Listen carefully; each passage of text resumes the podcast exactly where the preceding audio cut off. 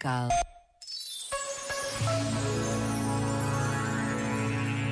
Um desafio do Papa Francisco: não desperdiçar o dom que nós somos. Cada um de nós é um bem, independentemente dos dotes que temos. Cada mulher, cada homem é rico não só de talentos, mas também de dignidade. É amado por Deus, vale, é precioso.